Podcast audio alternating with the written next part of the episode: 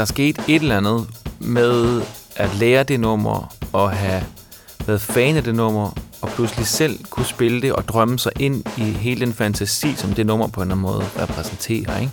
Og hele den fantasi, som ens idoler præsenterer en for øje.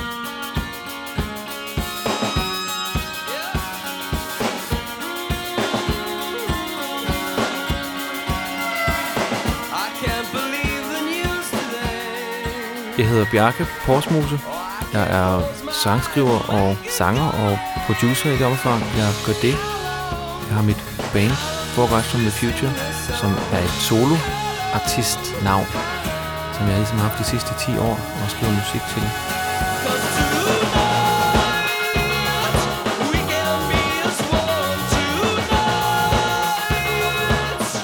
Jeg har taget et nummer med, som selvfølgelig er et ud af tusindvis, jeg kunne have taget med.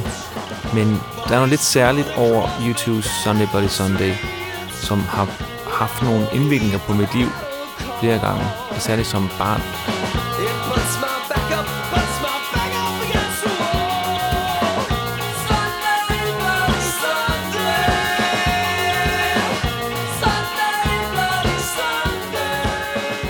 Jeg kom i børnehaveklasse med to drenge, Lars Peter og Jens Kjeld.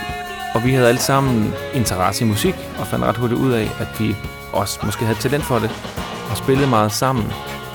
Og fra vi var 7-8 år, begyndte vi også at øve fast, og spillede de danske klassikere, ikke med Kim Larsen og Shubidua og Gnags, og sang anden stemmer på alt, hvad vi skulle, og ret hurtigt blev der til Beatles selvfølgelig, og til YouTube, og til sådan lidt mere internationale navne, som vores storebrødre jo havde spillet for os, og som de var fans af.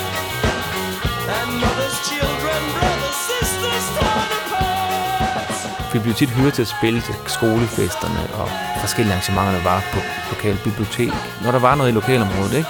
Og så i starten var det ligesom mest i vendsyssel, og så bredte det sig ligesom ud i forskellige steder i Danmark.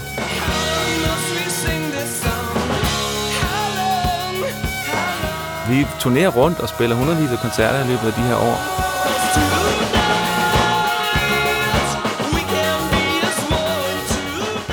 Da vi så bliver 11, det var i 94, der melder vi os så til det program, der hedder Ud af skabet, som er Danmarks Radios derværende svar på X-Factor, ikke? så man skulle finde alle talenterne i Danmark.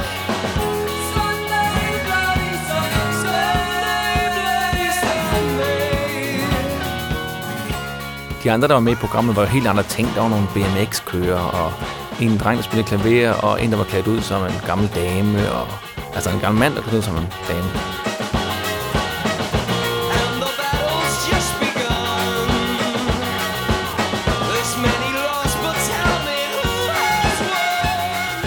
Vi spillede en håndfuld YouTube-sange på det tidspunkt, kan jeg huske. Og vi sender så en video ind, hvor vi spiller Sunday Bloody Sunday.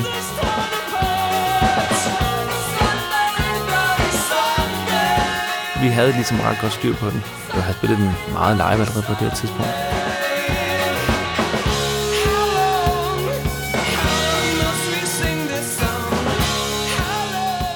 Og øh, vi har taget med i programmet, og vi vinder den første runde, som vi er med i.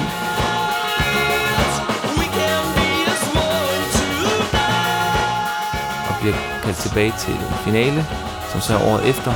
Og den vinder vi så også. Så vi vinder ligesom hele det her program.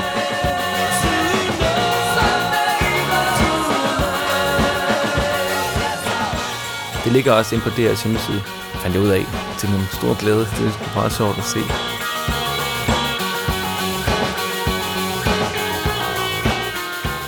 Vi vandt 10.000 kroner og så noget tøj fra Danmarks Radios kostymeafdeling.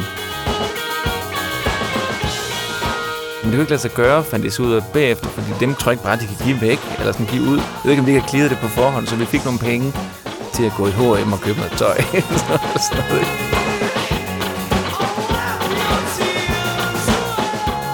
Og så 10.000 kroner, som vi meget øh, samvittighedsfuldt lagde i vores fælles budget som band og købte et PR-anlæg, som vi så kunne turnere med og spille til koncerter.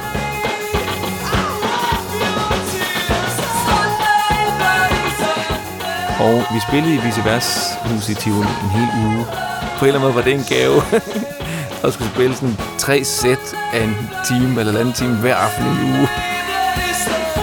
Jeg kan huske, at vores forældre brokkede, sig, var de sådan, det kan I da ikke give som gave. Det kan I da ikke leve af.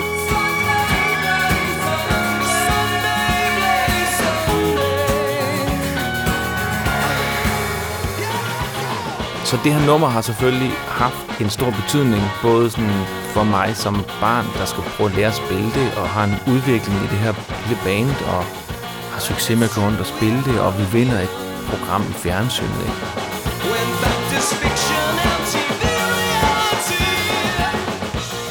Den sang har egentlig på en eller anden måde nogle skæringspunkter, jeg kan pege på og sige, okay, hvorfor er det, jeg måske valgte at ville spille musik efterfølgende.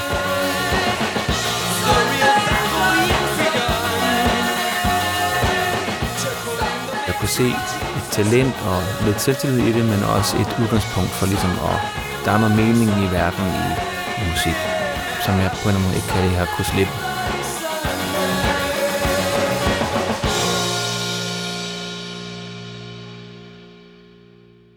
Denne podcast blev produceret af Biblioteket Frederiksberg.